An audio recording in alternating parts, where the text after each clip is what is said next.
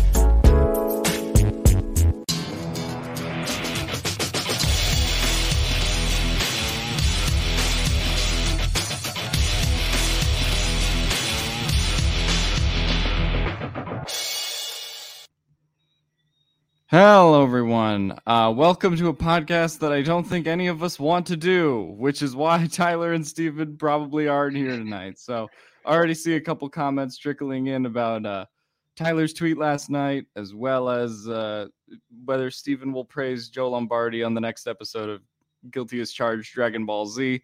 Sadly, neither of them are here tonight. They will be back on Wednesday when we do our Cardinals podcast. But Arjun and I are here tonight to try to break down everything that happened last night and sort of where the Chargers go from here and intervention type podcast away. So Arjun, how are you doing tonight?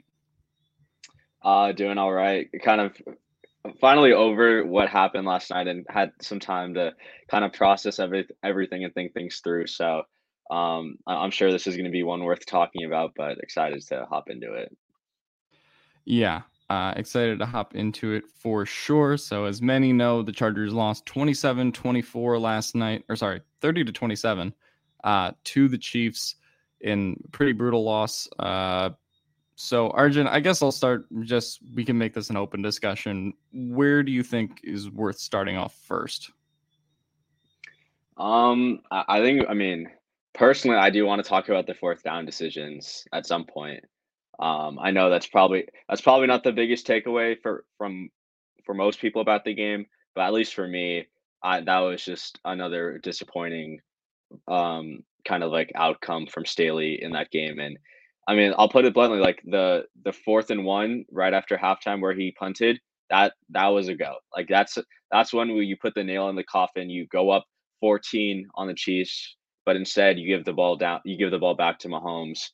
And this whole idea that you have trust in the defense and they were playing at a high level, two things which are completely false. You can't stop Mahomes, and your defense was not playing at a high level. They haven't been playing at a high level all season, and they just let the Chiefs get back in that game. And it was just disappointing to see, because the first half, I thought they coached the game fine and the offensive scheme was fine. And then the second half, they kind of turtled up like they have all season, and you just can't do those things against the Chiefs. And you literally have to play a near perfect game versus the Chiefs, right? And we didn't see that on Sunday night.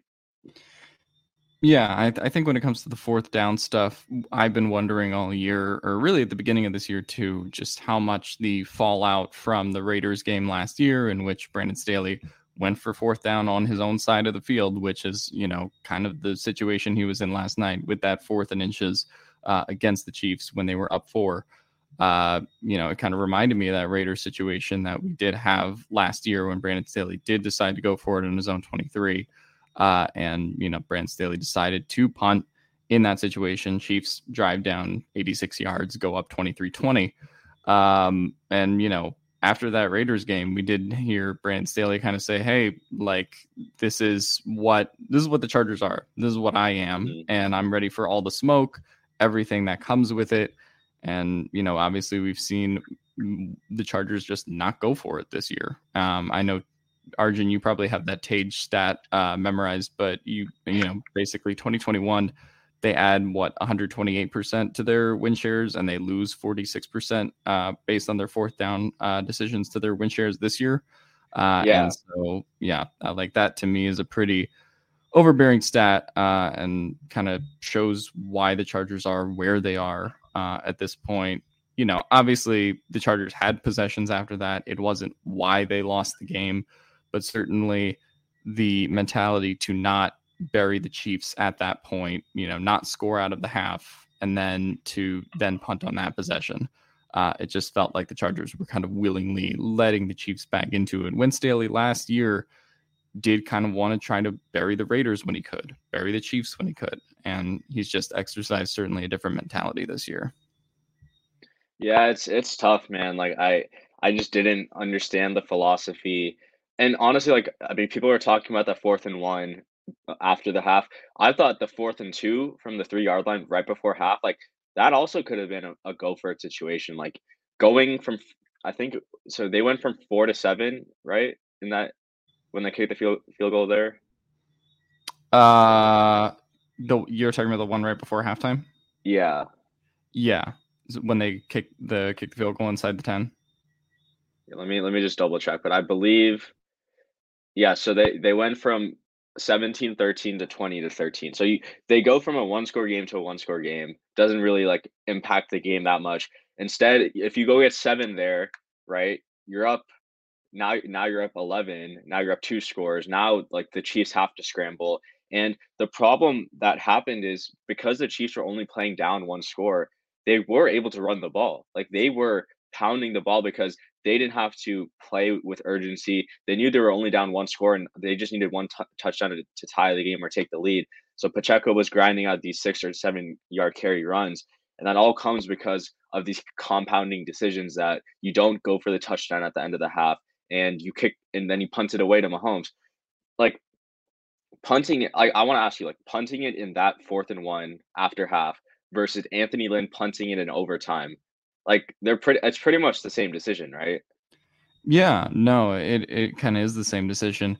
Honestly, even the games that the Chargers have won this year where they've, like, made a lot of conservative calls. The Chargers had, you know, 3 4th and goals inside the 10 yard line of Cleveland, for example.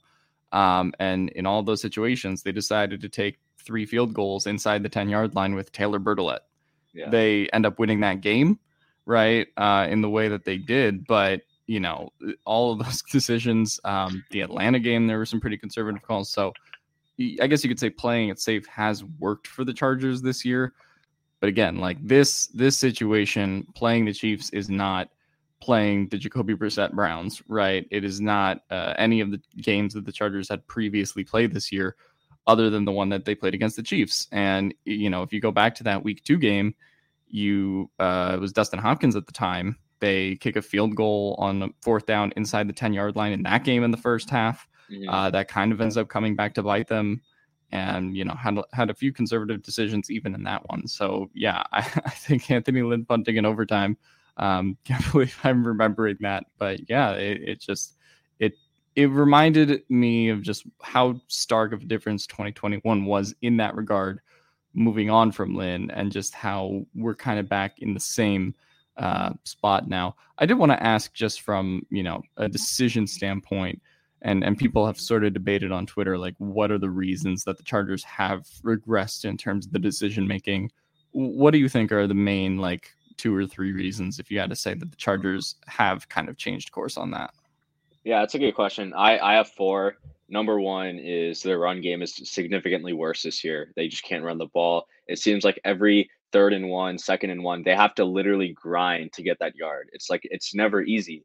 Like they'll, like, I believe there was a 2nd and 2 where they got 1 yard and they have to sneak it with Herbert, and the Herbert sneak needed like two, like Herbert needed that second effort. Right. And like, that's just like pathetic. Like if you can't win in Herbert, or Staley said he wants to be a line of scrimmage team. And that is the complete opposite of what they are this year. Right. And that is a huge problem. So number one is the run game. Second, I think Staley has this belief that his defense is this really good defense. They have $100 million in cap hits invested into the defense this year. So naturally, because of all the resources and all the familiarity with this game, they're going to be this great defense, right? That's completely false. This is not a good defense. This is a bottom 8 defense per EPA per play. One of the worst run defenses in the NFL, almost as worse as last year, right? And then 3 is a positive thing, but it's kind of negative. Their special teams is really good. Like I was doing some special teams expected points added or EPA calculations. They actually ranked 3rd this year when considering kickoff attempts, punt returns, punt attempts, kickoff or kicks. Like they are a really good special teams unit, and I think Staley's belief in that has kind of moved them towards not going for it on 4th down because you can trust your punter to quote Staley, flip the field, which is again just a nightmare of a quote in that scenario. But that's the 3rd reason. And then the 4th one, which I don't really like put like a ton of stock into, outside influences like Twitter, the media, just in general, potentially the front office. Like I'm not speculating anything there just because we can't really say anything. But the first 3 points I brought up are all kind of objective and kind of have like stats to back it up. Yeah, no, I think definitely you want the special teams to get better, but obviously if that kind of comes to a detriment where, you know, Staley doesn't feel like he has to outplay special teams or outplay his defense, that is a problem. The defense. Yeah. So I, at some point, like, you know, Staley trusts his defense and all, but like, man, even if you just look at like a basic stat, like total defense, they were 23rd in yards per game last year. Now they're 25th. Like even if you just look at it from that kind of basic sense, like, you know, you could just kind of tell that this defense right now isn't where it needs to be. And obviously adding to that, I mean, the big difference is that you don't have Joey Bosa, right? Like, yeah. Which is just such a huge difference on the edge from a pass rush standpoint, even though they kind of did okay from a pass rush standpoint last night. And obviously in the ground game, it's just so different too, in terms of the kind of presence that he is there. Do we have final pressure numbers from last night? I don't know if you could pull those up. Yeah. So, Kyle Van Noy had 5, which I believe is his season high. Khalil Mack had 3, I believe. He had 3. Morgan Fox had 3. Joseph Day with 2, and then Rumpf, Derwin, Fajoko, and Callahan with 1. Yeah, I did think in general it was a better pressure game than I thought the Chargers would have, especially considering the last few weeks because they had like 30 pressures the last 3 weeks entering this game. So I did think that was kind of a bright spot overall in terms of how they were able to manufacture pressure. But yeah, overall, I mean, their defense, just in terms of what they're sort of relying on, obviously not having, you know, healthy JC Jackson or what JC Jackson was supposed to be, not having Joey Bosa, Derwin James playing very well, but Derwin James not at peak Derwin levels, if you want to say that. Yeah. All of those things, I think, combined just lead to this thing where it's like, yeah, you can trust your defense. And the Chargers have generally been able to get stops on Mahomes in the past. By no means has it been like a dominant defensive effort, but it's all, you know, it all does kind of add up. Like you said, I mean, I think the second biggest story after 4th down last night is probably 3rd down. And in terms of how bad the 3rd down defense is, because that is going to be a story that regardless of what Brandon Staley does on 4th down and his decision-making there, it is going to just continue to reverberate. The 3rd down defense is probably as bad as it's ever been. They are, I think Popper posted the stat that now they're on 3rd and 11 and plus, like they're by far the worst team in the league in terms of getting off the field. What is wrong with the 3rd down defense, and is there any chance we can make it better before the season ends? I mean, it could definitely be better, but I just think there's just no, the communication is just lacking between the guys in the secondary. Third and 11, 3rd and 8. It's the Chargers are getting beat by these curl routes, these dagger concepts, which I feel they should have been able to see very often on film and stuff, but they haven't been able to do that. I think the biggest issue for me is they just don't generate pressure on third down. I don't know, this is a situation where your pass rusher should be teeing off, should be having the quickest get off the ball of any down in out of the four downs, and they just don't. I feel Mahomes are just sitting in the pocket on third down with ample time to find an open receiver. So yesterday on third down, the Chiefs passing game, when they passed the ball, averaged 1.19 EPA per play, which, if you don't know, is absolutely insane. They basically added 11 points or 12 points damn near on third down alone in terms of expected points, but you can push that forward to actual points. And that just can't happen. If you expect to beat the Chiefs, you need to get off the field on third down. If you get them in third and long, you better get off the field. It just blew my mind that in one drive, 1st and 21 turned into a first down, and then 3rd and 8 turned into a first down. They just couldn't get off the field. And again, it's all these compounding mistakes eventually add up, and someone like Mahomes and Andy Reid are going to make you pay for that. So I'm curious, is that kind of the takeaway you had as well? Yeah, and I mean, obviously the big difference in terms of previous third down games, because I mean, you could say the third down defense has been relatively bad the last 2 years in general, but this is probably the first game that I can remember where the Chiefs have put up 163 rushing yards on the Chargers. Yeah. Really, aside from that, a couple games, maybe it's been 30-50 rushing yards. In general, they've just always been a very pass happy team, but Isaiah Pacheco just kind of wearing defense down, on those first two downs, particularly in the first half, or, Jerick McKinnon run here or there. All of the Chiefs running backs had over 4.0 yards per carry last night.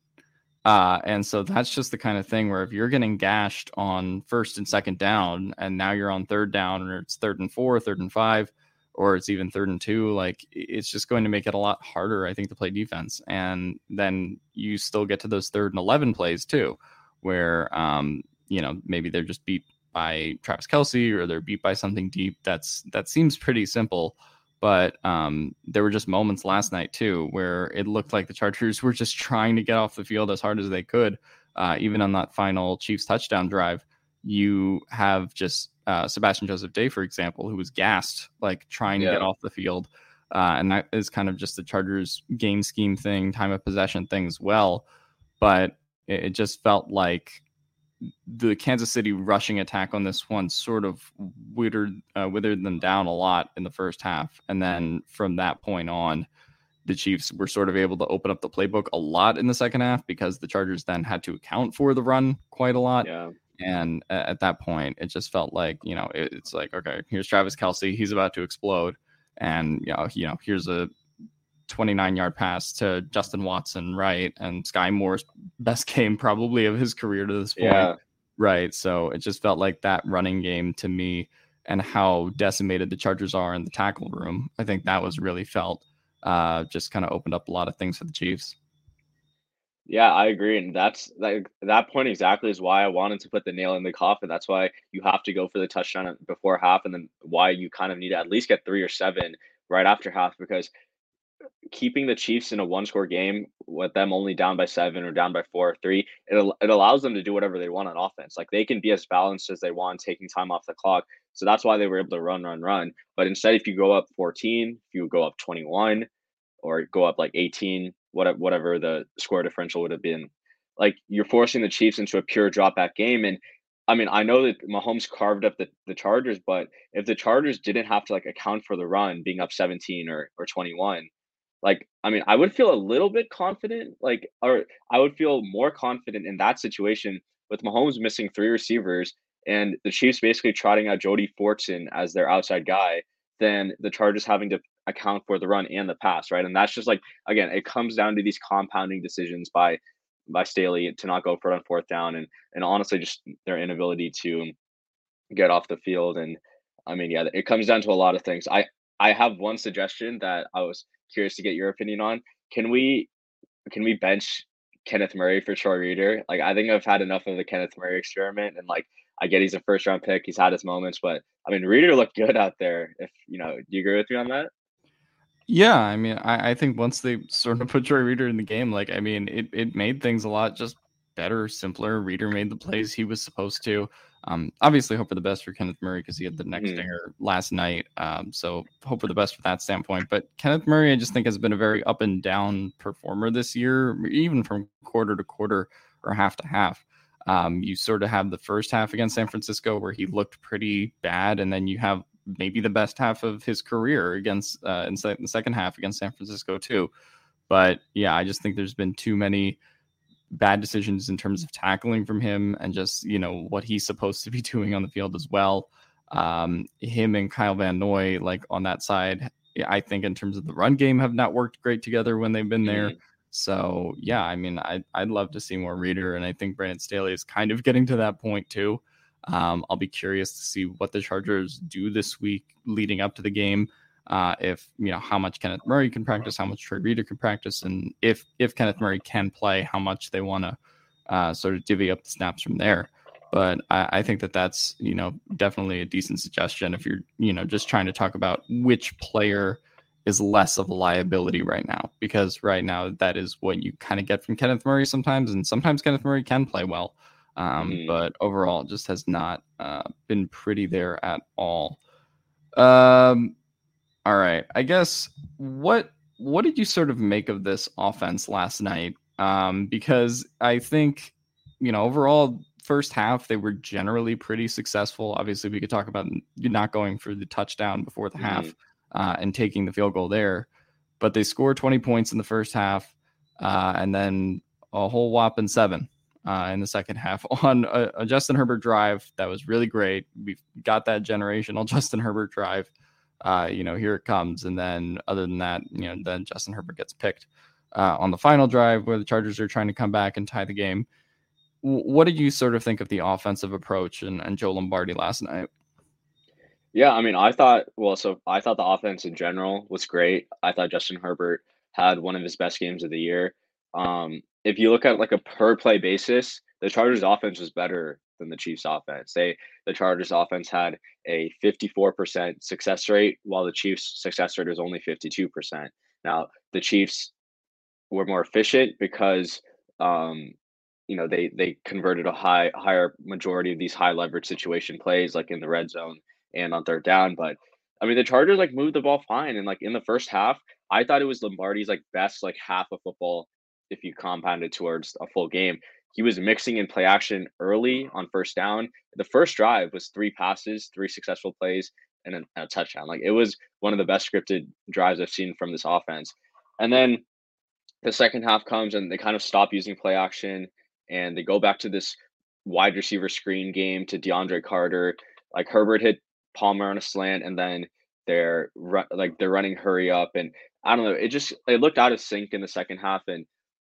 And then, you know, obviously you just can't have the mistake like Keenan Allen did, fumbling when you're driving like that, because I think like, even though they got the ball back, they could have, like, it would have been Chargers score on that drive, go up, Mahomes probably going to score, and then Herbert has the ball with probably more than 30 seconds left, right? So I think like it was just one of those things where the Chargers got a little bit stagnant after the second half, and they fell into this rut of not leaning on what won them the game in the first half, which was play action, getting Herbert on the move, and honestly just playing to the strengths of the receiver. But again, like I don't know what to make of Lombardi, because he was coming into this game thinking Mike Williams was going to be 100%, right? And he leaves in the first drive. So you're already tossing what, like a quarter of your playbook out the window. So just, you know, I think it just all comes down to adjustments. And I think the Chargers just didn't, you know, adjust enough, and they didn't play to the strengths of what worked well in the first half. Yeah, I mean, I'd be curious to see what maybe the playbook would have been, for example, like if Keenan Allen went out of the game versus if Mike Williams did, because it felt like they did probably have a lot around Mike Williams in this game, and they didn't know exactly what Keenan Allen was going to be willing, you know, capable of giving them. you know, considering the nature of, you know, the hamstring injury. And, you know, even coming into this game, the discussion was, you know, he was going to be on a pitch count, all of that stuff. So, you know, I do think that the Mike Williams absence in this game was felt. It wasn't as bad because you end up having the best game of Josh Palmer's career, which, you know, certainly did help in that respect. But, you know, if you did have Mike Williams, Josh Palmer, and Keenan Allen this game all together, I might go as far as to say that the Chargers might have come close to, you know, winning that one. And like you said, just having all of the offensive weapons out there in general, that obviously could kind of like maybe have changed who had the ball last, like you kind of said, in terms of the time management, game management.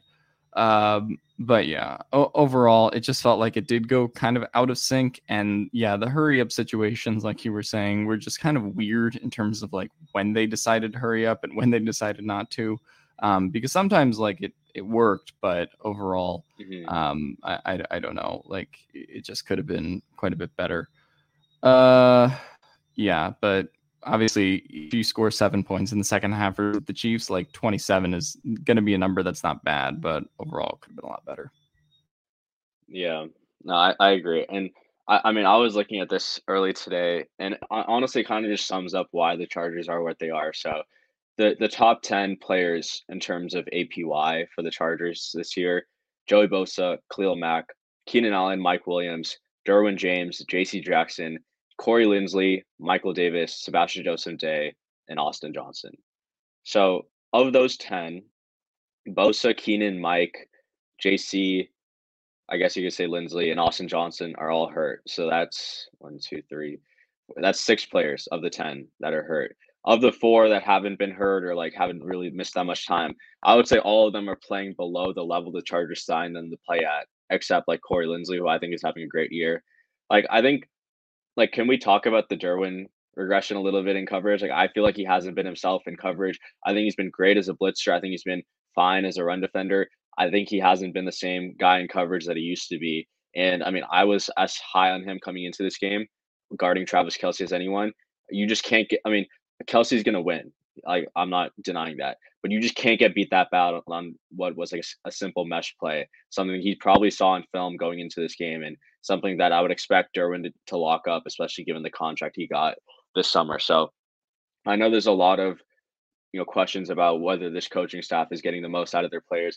Like, I just like the players they paid are either hurt or they're not playing at the level they paid them to be, which again, I don't know if that's on the players. I don't know if that's on the coaches. Like, it's just a mix of everything.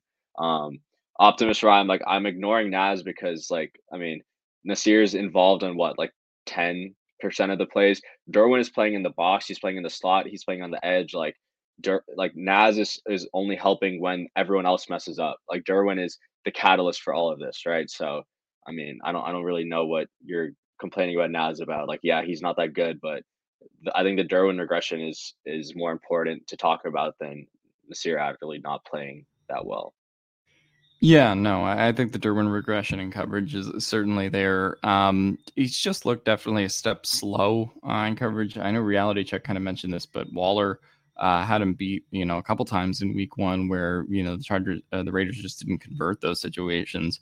But overall, like, I just kind of, I'm not sure what to think at this point, because previously, you know, the Chargers basically were like, all right, well, we're just going to stick Derwin on Kelce. And if we do that, like they did in week 3 last year, we have a pretty good chance of winning the game. And if Derwin goes out with a hamstring injury like he did last year as well, in that week 15 game, then, you know, we're probably screwed.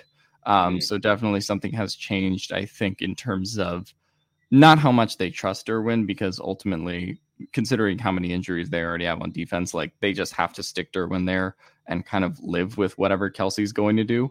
But yeah, the success of that certainly has changed with Derwin kind of in the current state that he is. And it just felt like, you know, this kind of goes back to what we were talking about with defense, just by the end of these games, kind of feeling like a little bit overloaded and tired, sort of like Everett is saying in the chat here. And that definitely, you know, is sort of some of those completions that Travis Kelce got in the second half, you know, prior to this game, I believe Derwin James had never given up a touchdown to Travis Kelce. I believe this is the first time, unfortunately. So, yeah, definitely not the kind of game that you would expect from Derwin. And, you know, I think a lot of that also has to do with Derwin is being asked to do a lot, right? I mean, he's being asked to come up and be a blitzer. He's being asked to play probably at all three levels, maybe more than he ever has up before at this time in his career. And he was signed to do that, right? And got the money to do that. But I definitely think there's still been that adaptation in terms of what we're supposed to do. And when you have all that responsibility, plus you have to guard Travis Kelce, right? It can certainly be intimidating, and that can definitely make Derwin James look a little bit worse.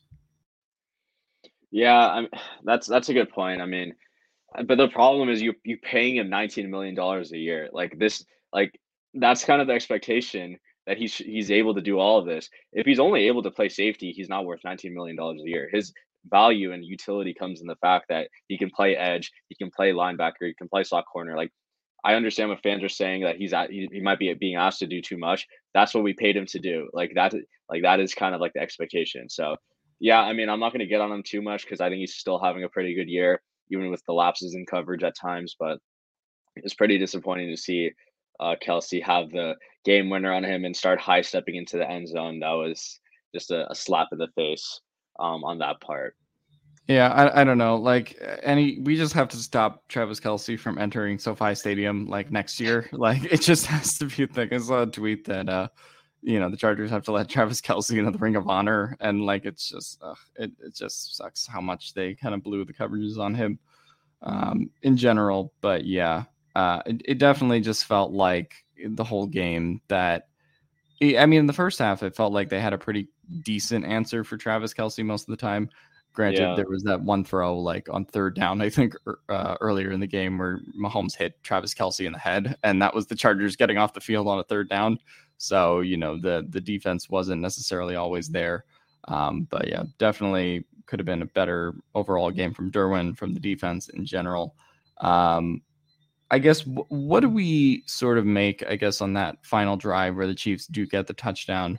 Of the defense the Chargers were sort of playing there when they were up 27-23.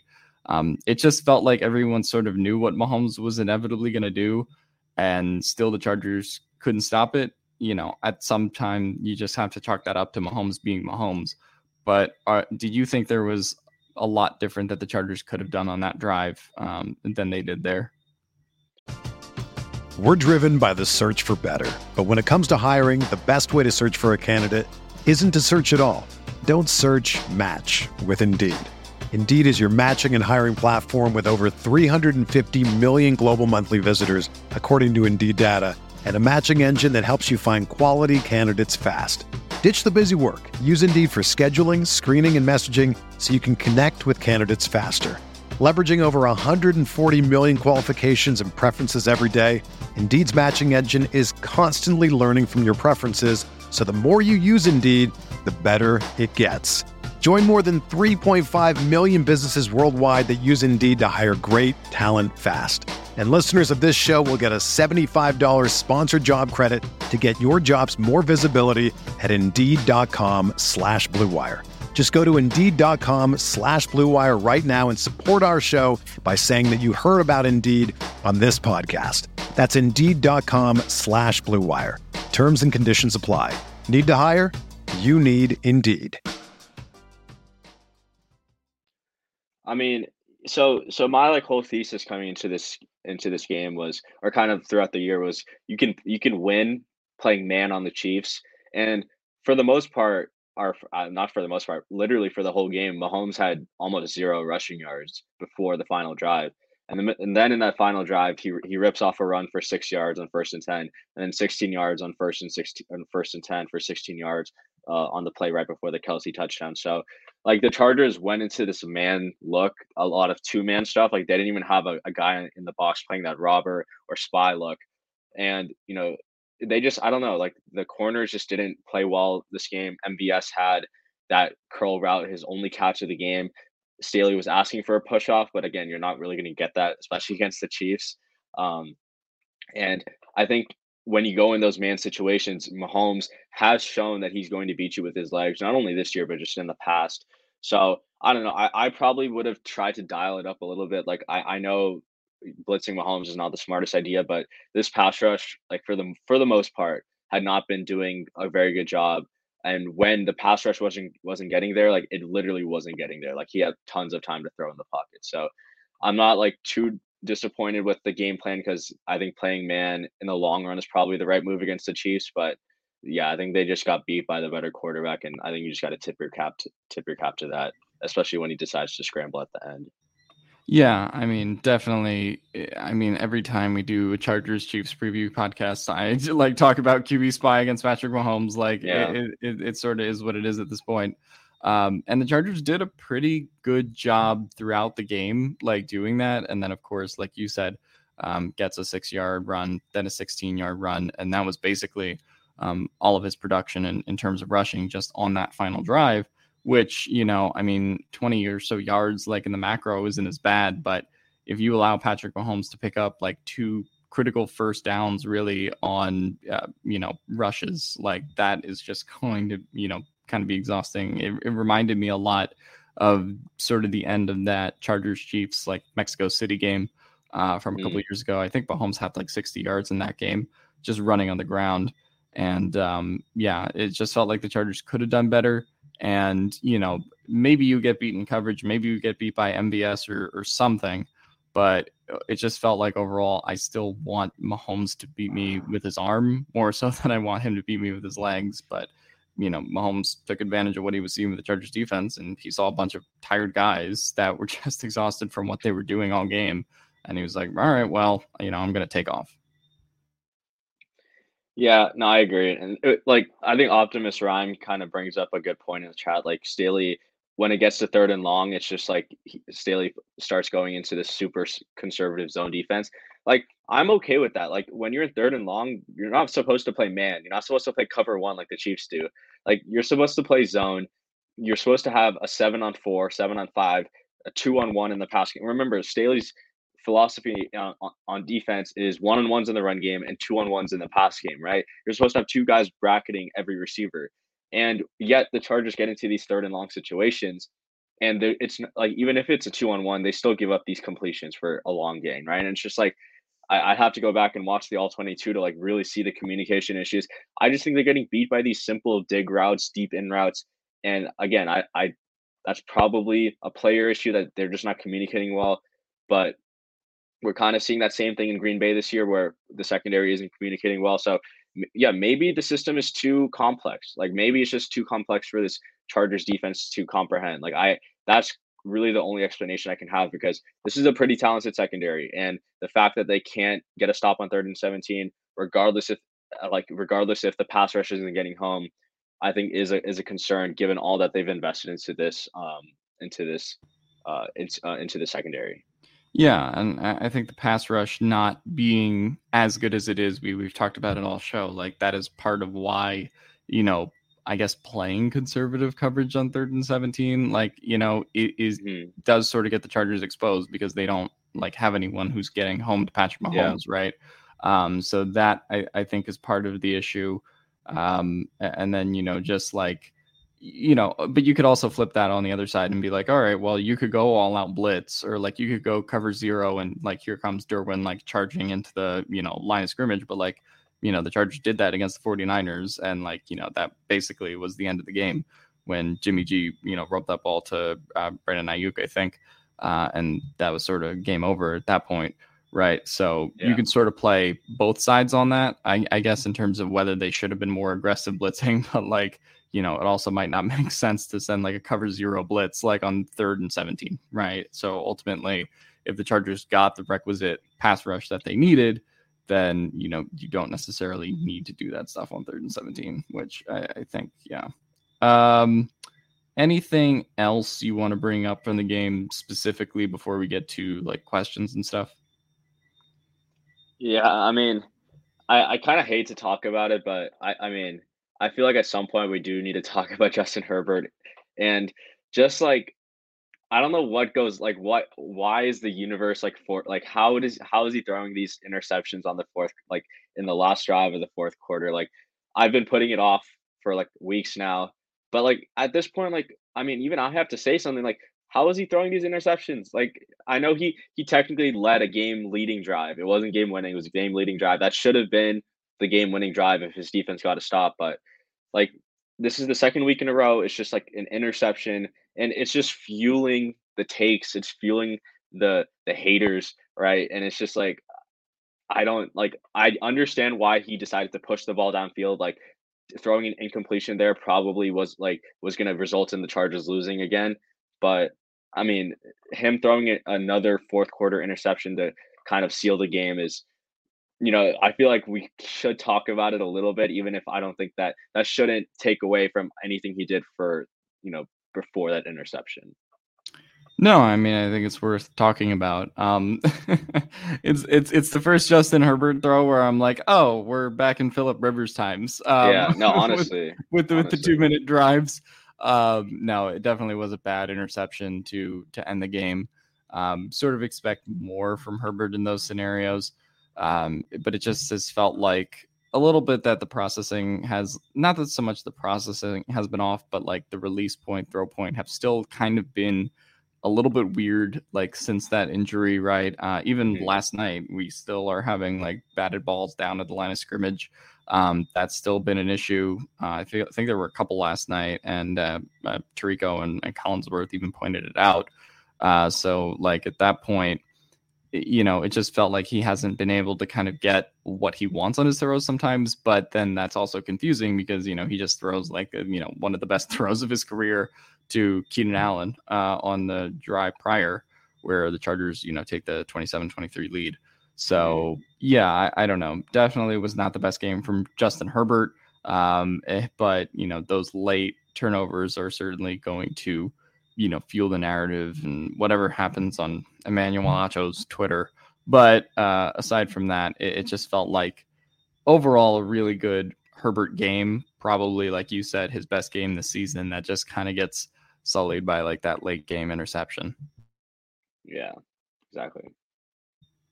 All right. So we're about 40 minutes in. I don't know if people want to, we can have a little bit of a therapy session here now if we want to. People want to shoot questions into the chat. So start shooting in your questions and we will get to them as they come. Probably have about 10 or 15 minutes more here. So get your questions in now and we can talk about them. Send in super chats if you'd like to as well. And that will guarantee that we get to your question. Wanted to see if there was just any stuff that people were bringing up specifically. I don't know if people brought up any questions earlier. All right. I guess it's time to talk about it since Tyler sort of talked about it on Twitter with Brandon Staley's job status. Do you think Sean Payton is worth the draft picks to be coach? I mean, like, I don't really feel like that comfortable talking about the Staley, like Sean Payton. So, like, I just like don't know what the discussion is. Like, I mean, in season firings, just, I mean, the return on investment is not really that big. I think at this point, you just, you know, let Staley finish out this year and reevaluate from there. I think that's all. That's all I'm going to say. Yeah, I feel the same way. I mean, I don't know if they'll go after Sean Payton or something like that, but I mean, that's a discussion we can get to kind of when we get there. And I don't think there's any chance that Staley's fired in season, relatively speaking.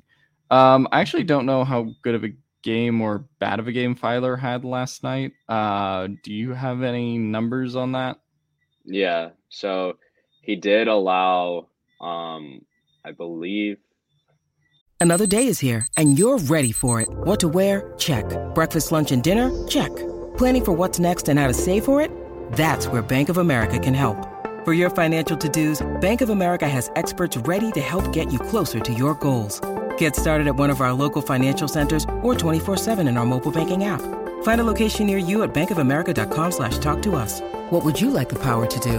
Mobile banking requires downloading the app and is only available for select devices. Message and data rates may apply. Bank of America NA, member FDIC. Yeah, he allowed 5 pressures, 1 sack, 20.2 pass blocking grade, which I think is wholly justified, and then a putrid 46.3 run blocking grade. So he just got absolutely annihilated. Not annihilated, that's over exaggerating, but he didn't have a good game. And especially on that final drive, Chris Jones ate him alive twice. Like, it wasn't even the first and 10 sneak or QB draw that he beat Filer. Herbert had to scramble to his left because Chris Jones beat Filer like almost immediately. So I know Steven was kind of talking about how Filer was kind of on this upward trajectory, but then he plays Chris Jones and everything comes crashing down. So it's just pretty unfortunate. Yeah. I mean, it felt like the Chargers, well, you know, when they double teamed Chris Jones, like all the time, you know, earlier in the game, it felt like they had success, but then, you know, I mean, anytime he was kind of just one-on-one with Filer in particular, it just felt like an issue.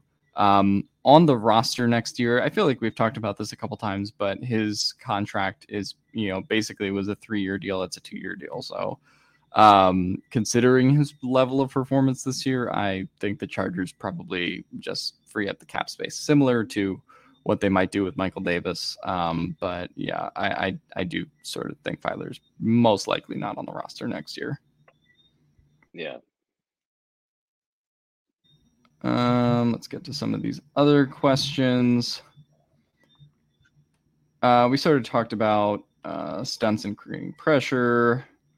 This comes from Brandon Arias. How much is Bosa coming back going to make an impact once he comes back? And are we going to see the same Bosa or a different one, I guess, at this point? I mean, we're not going to see the same Bosa. Groin injuries are incredibly tricky. And, I mean, it seemed like he had a pretty severe one, so he's going to come back pretty... You're not 100%.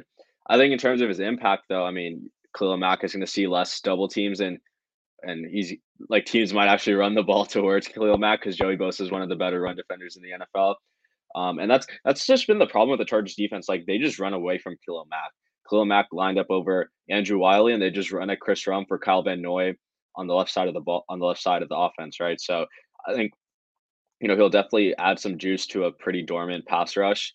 And hopefully get more of a rotation in there. And I mean, I'd be happy to not see Derek Tuska like actually be getting significant snaps in like key moments. So I think having Bosa back would definitely help. Yeah, I mean, I don't think you're going to get any like peak Joey Bosa performances, but just having his presence like on the field, I think would just make such a big difference as opposed to Kyle Van Noy, which I mean has been. You know, he has one of his better pass rush games last night, but still just during the run game, like it's so evident, you know, what teams are seeing when Joey Bosa isn't there. And I think that was, you know, really evident last night. This comes from Nick Semerikoff. Do we need to draft a tight end next year? I guess this is an interesting question because obviously the Chargers did not have Gerald Everett last night, still working to come back from a groin injury. They don't have Donald Parham either, who's on short-term IR, and that kind of opened the spotlight for Trey McKitty and Stone Smart. Stone Smart getting his first NFL catch last night, and Trey McKitty, you know, sort of just being Trey McKitty last night. Do you think there is a need to draft a tight end with, I guess, Everett heading into the last year of his deal and the status of Parham kind of up in the air at this point?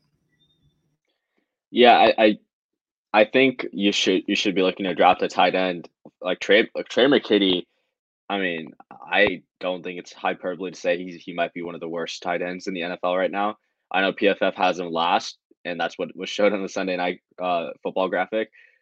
I don't know what he does well. I don't think he does anything well. He's really bad as a run blocker. He is probably the reason the Chargers didn't score a touchdown at the end of the half on that pitch play.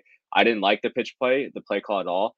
But the fact that he literally blocked Filer from pulling outside the tackle is just like, what are you doing? I don't know if he didn't understand the play call or like that was the designed play, but he's been at the forefront of some killer mistakes. And I don't think you can kind of justify even like keeping him on the roster. So I definitely think they need to draft a tight end. I wouldn't spend a day one or day two pick on it, but look to bring in some competition because, I mean, Trey McKitty has literally done nothing for the Chargers this year.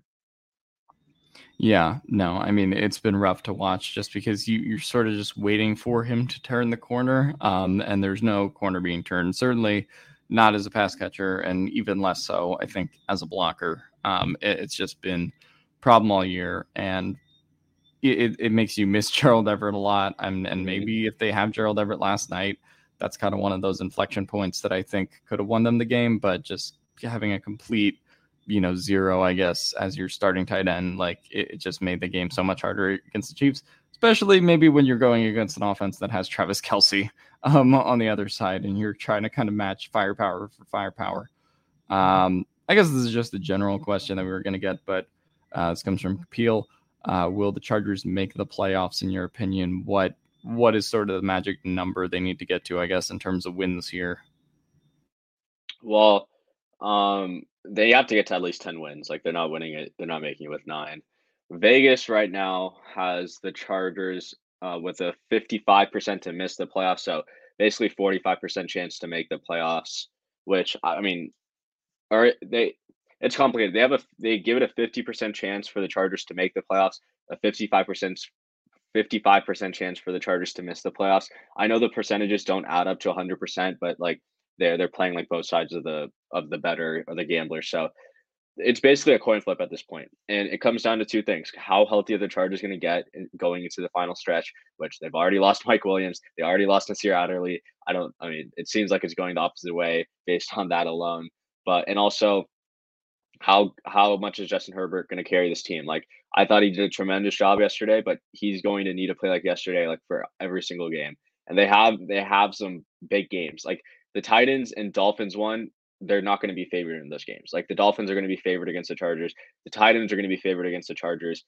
And I think the Chargers should be favored in every other matchup, if I'm not mistaken, but they're going to have to win every game they're favored in, and they're going to have to probably snatch one of those games where they're underdogs in. If they mess up any game they're favored in, I think you can just kiss the playoffs out the window, because it is a coin flip right now, and other teams will take advantage of the fact that the Chargers are going to miss. Yeah, me and Steven both said last night, just looking at the next 4 games here, you have Cardinals, Raiders, Dolphins, and Titans. I think they probably need to go 3-1 in that stretch, and that means I think going 2-0 against the Cardinals and Raiders, which in theory shouldn't be too difficult. But yeah, winning one of those Titans or Dolphins games, I think, is going to be really difficult considering how both of those teams are playing right now. We just saw how the Chargers got absolutely ran on by Isaiah Pacheco. I fear Derrick Henry with my life in that game, because that's just a really terrible matchup. And then after that, it is the Colts, Rams, and then Broncos to finish out the year, I believe. So, like, I think then you can probably go like 2-1 in those games. But really, we're at the point where the Chargers can afford 2 more losses, right? Like, if you go 10-7 and you finish the season 5-2, then you're probably in the playoffs. If not, I don't think 9-8, much like last year, gets you into the playoffs. And I think the Chargers have some help, because right now, obviously, the Jets, for example, have a quarterback problem. You sort of see, even the Patriots aren't really settled at quarterback right now. So, not like the end of the world right now, in terms of the Chargers and their playoff seedings. But the Bengals are going to get Jamar Chase back. They have a playoff seed right now. So they need help, right, to get into the playoffs. And so that probably relies on the Jets, Bengals. Jets and Bengals have pretty tough schedules, but, Chargers have to win the games that they are supposed to as well. And the Chargers are going to be playing against 2 probably the top, 4 or 5 AFC contenders in the Dolphins and Titans coming up. So I think the numbers that they have to go 10-7, and anything less than that, they're not in. Yeah, and look, I am not looking forward to that Titans game at all. Like that could literally go so bad for the Chargers if they don't want to tackle and they're just not in the mood. And Derrick Henry could legitimately go for like 200. Like I wouldn't feel like I feel confident saying that. Oh yeah. No, I mean, I remember just like the last couple weeks of last season when like people would check out like the playoff picture when the Chargers were in it, and when the Chargers like weren't in it by the end of the year. But like there were a couple weeks where it's like, do we really want to make the playoffs if our wild card game, is in Tennessee? And it's like, here comes Derrick Henry. Like, I don't know. That was just a really tough situation. And obviously Derrick Henry is healthy this year as opposed to what he was at the end of last year. So that is not going to be a fun game. And I think you probably just have to hope that like Ryan Tannehill is really bad, or like, Malik Willis has to come into the game at some point. Like that is probably what you're hoping in terms of Chargers win there. But if they can just run the ball with Derrick Henry, much like the Chiefs did with Isaiah Pacheco last night. I think that the Chargers are just kind of screwed in that case. And then I do not want to see the Dolphins game where they can't get pass rush pressure on Tua and, oh, he's just throwing to Tyreek and Waddle. That has, probably not as bad as the Derrick Henry game, but that is also a game that if the Chargers don't play that properly could kind of get ugly in a hurry. Yeah, that two-game stretch could literally, make the Chargers defense look like complete trash. And, it could be really, really ugly if they don't take it serious. Yeah, absolutely. This is kind of more Staley job talk, but, does he keep his job if we don't make the playoffs? I mean, I think you're just starting to see, in general, sort of what I was talking about earlier in the year. I did not think Staley was safe if they didn't make the playoffs this year. I know at points that's kind of gone back and forth with what Steven and Tyler have thought. Won't say he's out if they miss the playoffs this year, because the Chargers could just go, hey, we had a lot of injuries and that's the reason. But I don't think he keeps his job if they miss the playoffs this year, especially with some of the high-profile people that have been rumored that potentially want that job. Yeah.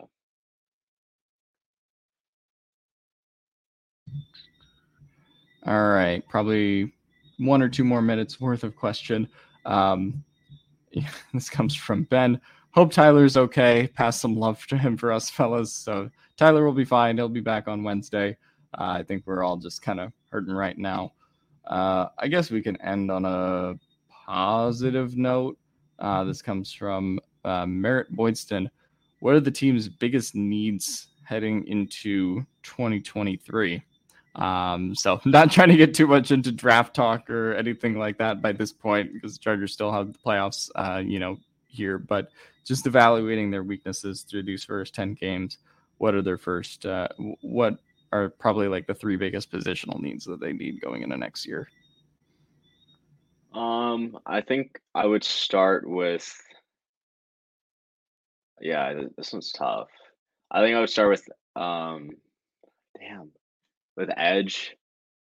I there's just no juice if one of them goes down, and I don't think it hurts to have any more depth at pass rusher. I would go corner then, because you're probably cutting Davis. Callahan's on a one-year deal, and then JC's coming back from patella tendon, which is the most gruesome injury of all of sports. So you need some guys there. I know people are going to say receiver, but they're going to have all three guys on contracts next year, so you're not taking the fourth receiver in round one or two or something, even if you need speed all that much.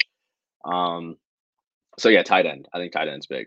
You need to get a game-changing tight end, or just some depth to keep Trey McKitty off the field. Yeah, I think tight end is probably a big one, or something that's vaulting up the list that I did not think would be such a big need, prior to the season. I think if you're talking about, an edge three, we sort of thought Kyle Van Noy coming into the season would be able to hold down that unit, but he hasn't been, able to, obviously you're not going to provide the same juice that Joey Bosa brings on a week in, week out basis, but just has not been good enough or consistent enough from the pass rush standpoint, from a run game standpoint, where defenses or offenses just know they can run at him. They just need more there. So that probably is a draft problem if you want to draft one in the first three rounds or something like that, as opposed to kind of waiting for day three with a Chris Rumpf type pick. I think that could be it. And then quarterback. I think Staley, even this offseason, loaded up on cornerback and went and got Bryce Callahan and got JC Jackson right. I think that's another position that they have to go with in the offseason. Some people are pointing out linebacker. Depending on what they want to do with Kenneth Murray and his fifth-year option, which will come up at some point. That's going to be a big position too. But all right, I think that's going to do it for us tonight. Arjun, any final thoughts as now we try to turn the page on this game and head into Cardinals week? Yeah. Just stay strong. Do not do not fall into Tuanon or Baronon. We will stay strong in these times. And like all things, the good quarterbacks will prevail, and the bad ones, or they're not bad, but the ones who aren't as good will eventually, get shown the light. So I still fully believe in Herbert, and I still think there's a slightly more than a coin flip chance for the Chargers to make the playoffs. But again, they do need to make some changes, and I'm hoping we see a change in mentality going forward. Yeah, hoping for a change in mentality going forward. And we'll be live on Wednesday to talk about Chargers Cardinals in a maybe the biggest coaching matchup of the season in Cliff Kingsbury versus current Brandon Staley. So I'm sure that'll go well. So we are going to try to stay out of doomer territory. Justin Herbert is our quarterback. Don't fall into the Tuanon propaganda. But yeah, overall, not a great game for the Chargers, but have some chances to bounce back here with the Cardinals, and then Josh McDaniels Raiders the next week. So not all optimism is dead. So I'll see you guys next time.